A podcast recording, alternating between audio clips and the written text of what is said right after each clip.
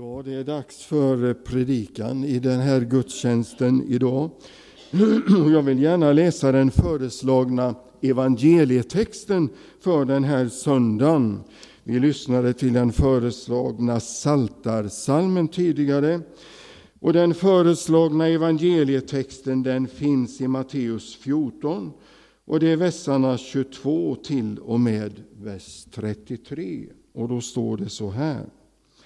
Sedan befallde han sina lärjungar att stiga i båten och fara i förväg till andra sidan sjön medan han skickade hem folket. Så snart han hade gjort det gick han upp på berget för att vara för sig själv och be. Där var han ensam när det blev kväll. Båten var då redan långt från land och kämpade mot vågorna eftersom det var motvind. Strax före gryningen kom han till dem gående på sjön. När lärjungarna fick se honom gå på sjön blev de förskräckta och trodde att det var en vålnad och de skrek av rädsla. Men genast talade Jesus till dem och sa Lugn, det är jag. Var inte rädda. Petrus svarade Herre, om det är du, så säg åt mig att komma till dig på vattnet. Han sa Kom. Och Petrus steg ur båten och gick på vattnet fram till Jesus. Men när han såg hur det blåste blev han rädd. Han började sjunka och ropade Herre, hjälp mig. Jesus sträckte genast ut handen och grep tag i honom. Du trossvage, sa han, varför tvivlade du? Det steg i båten och vinden la sig och det som var i båten föll ner för honom och sa Du måste vara Guds son. Amen. Ja, det nämndes om trettondag jul här. Eh, och eh, jag håller med Erik om de här kyrkårets eh, söndagarna. Vilken fantastisk uppdelning det är egentligen. Det är fjärde söndagen efter trettondag jul. Det skulle enligt kyrkåret kunna vara två, trettondags, två söndagar efter trettondag jul till, men det är det inte i år. Nästa söndag är kyndelsmässodagen. Men trettondag jul, då handlar det för mig om de vise männen. Det handlar om strålglansen, om stjärnan över Betlehem. Och det liksom växer fram en väldigt stor och stark längtan inom mig. Gud, låt det här stjärnljuset få lysa över mig om möjligt, över oss, över oss som kyrka i den tid som vi lever idag. Och de här vise männen som var tre, eh, Kaspar, Melchior, Baltasar, jag säger grattis på namnsdagen på trettonde jul till de här vise männen. Eh, det finns bara en dag på hela året som har tre namnsdagar och det är trettondag jul.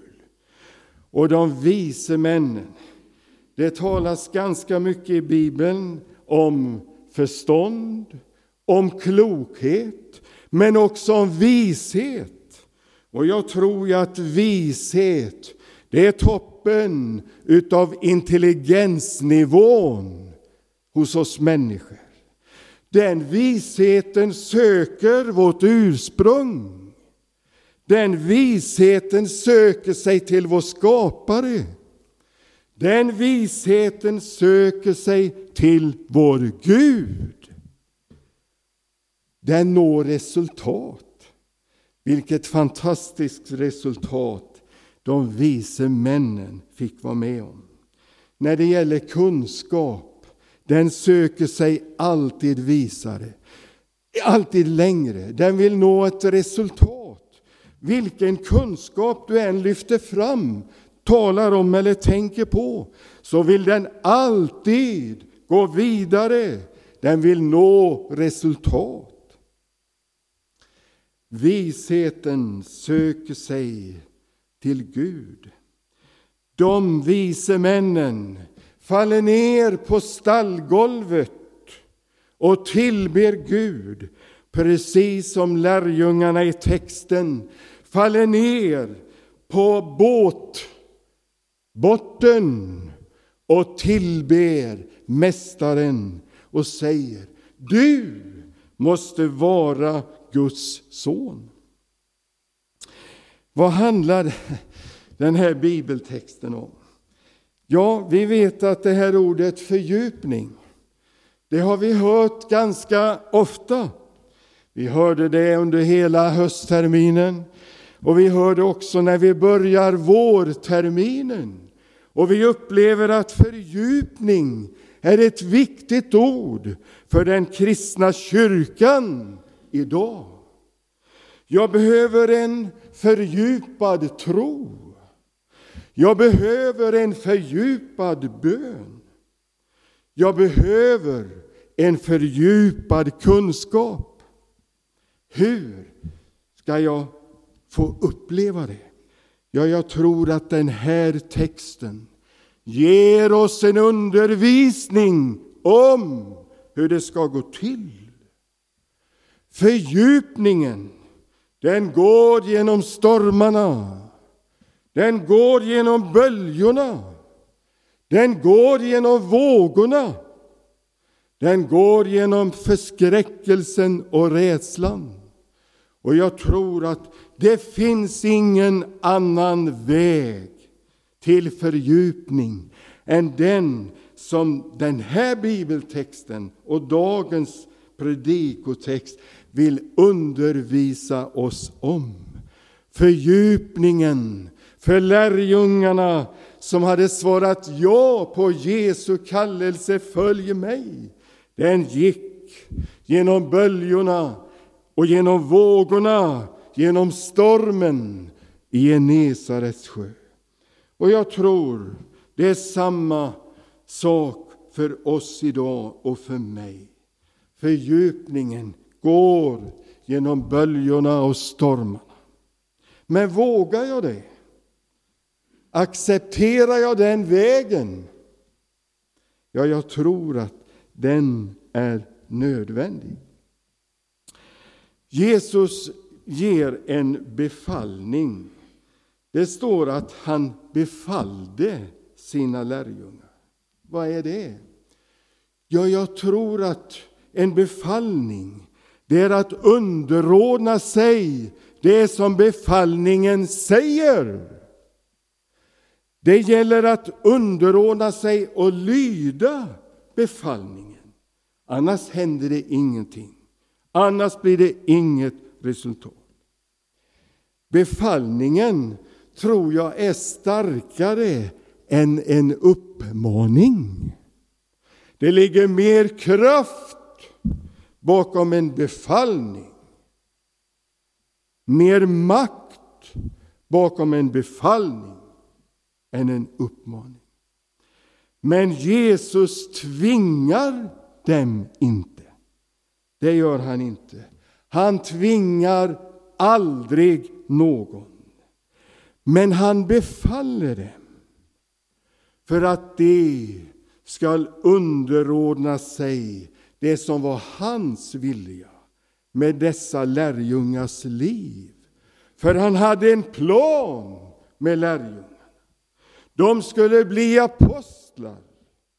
De skulle bli befullmäktigade sändebud i den här världen att föra Guds rike till människor, att möta människor i svårigheter och trångmål. Jesus tvingade dem inte, men han befallde dem. Att lyda en befallning, det är att min vilja, min egen vilja underordna sig det som befallningen handlar om. Är jag villig till det? Ja, jag tror jag, jag måste vara villig till det. Sen finns det ett ord som säger väldigt, väldigt mycket, tror jag, i texten. Ett ganska enkelt ord, men det är Jesus som säger det. Och det är ordet i förväg. Vad säger det? Vad innehåller det? Jo, det innehåller ett löfte om att han som befaller ska komma efter. Det innehåller ordet i förväg.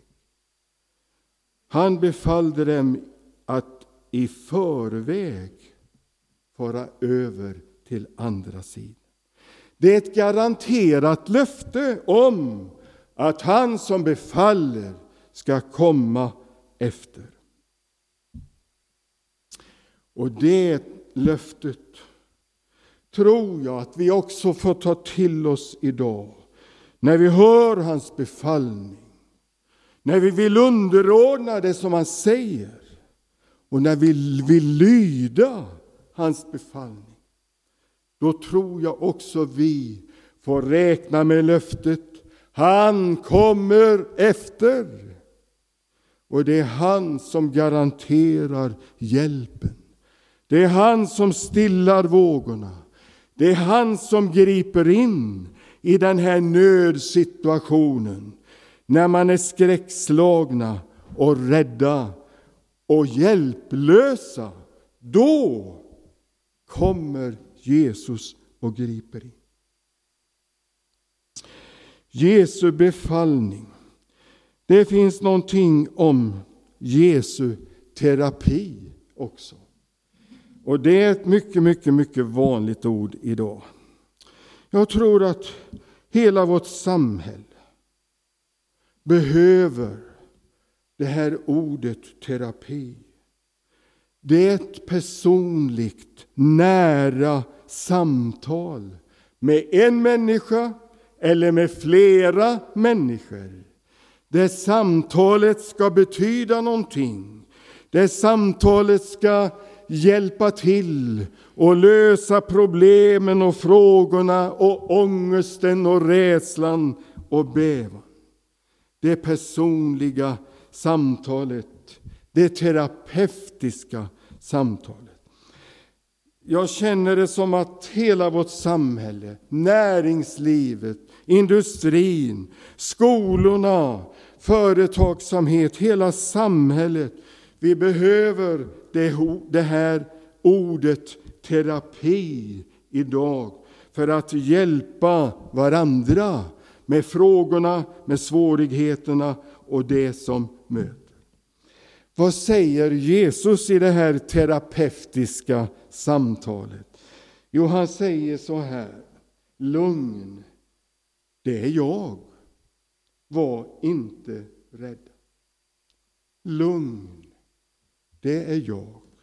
Var inte rädd. Det terapeutiska samtalet från Jesus innehåller och garanterar en gudomlig närvaro i det här terapeutiska samtalet. Jag har funderat på det en del. Jag jobbar en del i sjukhuskyrkan. Och jag vet att det terapeutiska samtalet, det själavårdande samtalet, hörde till vardagen. Det var så naturligt på de olika avdelningarna. När jag mötte patienter när jag mötte människor. Det var så naturligt. Och jag kommer så väl ihåg, man hade ju jouren ibland. Och telefonen ringer. Kan du komma ner till neonatalen? Ja, visst kan jag det. Och jag går ner. Jag har in på en avdelning. Där sitter mamman med sitt döda barn i famnen. Vad säger man då? Vad är det terapeutiska samtalet då? Ja, det kanske inte är så många ord egentligen. Det är närvaron, det är tystnaden, det är gemenskapen som är viktig. Eller när polisen ringer under jouren på natten. Kan du följa med ut och meddela dödsfall? Ja, visst kan jag det. Och så åker jag tillsammans med polisen. Träffar förtvivlade föräldrar. När dottern inte orkade leva. Och den största upplevelsen i det sammanhanget, det var nog visningsrummet i sjukhuskyrkan. Hela visningsrummet är fullt. Föräldrar, syskon, vänner, kompisar, släktingar. Och så ligger den unga vackra tjejen där på båren med snaran om halsen. Vad säger man då? Vad gör man? Man behöver inte säga så mycket. Tystnaden talar sitt språk. Stillheten talar om en gudomlig närvaro. Och vi upplever livet är starkare än döden, även om sorgen är fruktansvärt svår för alla. Men livet är starkare än döden. Det kommer en uppståndelse. Det finns ett hopp och det finns en framtid. Därför att livet är starkare än döden. Det terapeutiska samtalet. Det löser den här situationen för de här lärjungarna när Jesus säger Lugn, det är jag. Var inte rädda. Det garanterar en gudomlig närvaro i stormen, i skräcken, i rädslan, i hjälplösheten. Och jag tror att det är så, så vi också som lärjungar, som kyrka, som kristna kan få uppleva det. Att Gud möter oss mitt i det svåra och mitt i stormen. Det terapeutiska samtalet. Det själavårdande samtalet. I allra största ödmjukhet vill innehålla och förmedla en gudomlig närvaro till människor som jag möter, som jag samtalar med. Det var viktigt för de här lärjungarna att lyda den här befallningen. Det är aldrig farligt att lyda Jesus. Aldrig. Det är däremot livsfarligt att inte göra det. Jesus är inte någon diktator, men han hade en plan till fördjupning i deras tro för de här lärjungarna. Och det är därför som han befaller dem att i förväg fara över till andra sidan. Och så finns löftet där att han ska komma efter. Det är en fantastisk bibeltext. Eh, och eh, lärjungarna får vara med om det här undret. Jesus går på vattnet. Vad innebär det? Eller vad betyder det? Jo, det enkelt betyder det. Den som har skapat och gett oss naturlagarna kan också förändra dem. Och det är därför som Jesus går på vattnet och vågorna och kommer till lärjungarna. Det är ett mirakel, det är ett under. Men i detta ligger det över, övernaturliga. Den som har gett oss naturlagarna kan också förändra och förvandla naturlagarna och undret sker. Jag nämnde om de här terapeutiska samtalen. Eh, jag jobbade i flera år som jourhavande präst eller pastor med stiftet som arbetsgivare. Tänk vad samtal det ringde på natten var människor som ringde. Vilken nöd, vilken ångest, vilken rädsla man hade.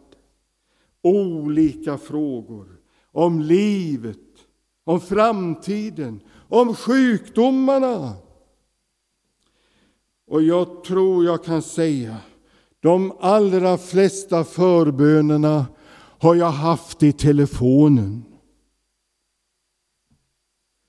Nästan varje samtal. För det skulle man fråga. Får jag be för dig? Ja, nästan varenda människa som ringde ville ha förbön. Tack Telia för den kommunikationen. Att förmedla förbön till människor med ångest, med nöd, med svårigheter som behöver hjälp på olika sätt. En fantastisk upplevelse egentligen. Texten slutar med lärjungarnas bekännelse. När stormen har lagt sig, när Jesus finns med i båten. Petrus har varit ute och promenerat ett tag på vattnet, men började sjunka, men kommer tillbaka. Alla är samlade i båten. Och så bekänner man, man faller ner på båtgolvet, precis som de vise männen vid krubban. Du måste vara Guds son. You must be the son of God. Det är deras personliga övertygelse. De var överbevisade, de var överväldigade. De var så övertygade. Du måste vara Guds son. Vilken bekännelse, vilken upplevelse. Och det är kanske dit jag måste komma för att fatta och förstå vem Jesus är i vår tid, i våra sammanhang. Jag måste möta stormen.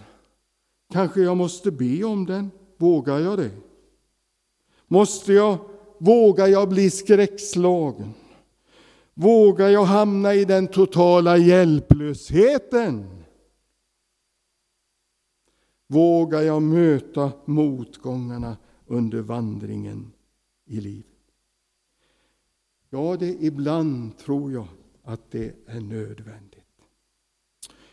Och jag önskar att fördjupningen som vi pratar om, som vi ber om och som vi längtar efter att vi genom mirakel och under skulle personligen få vara med och känna och uppleva det. Men också tillsammans som kyrka i vår tid få vara med om en fördjupning i vår tro och i vår bön och i vår kunskap. Amen. Tack Gud för den här bibeltexten.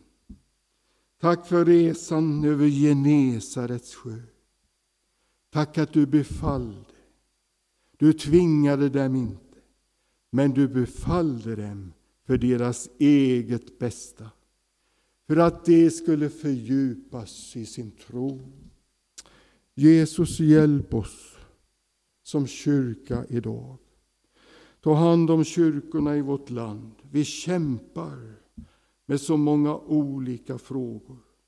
Tack att du vill välsigna oss och möta oss, därför att du är densamme idag. Amen.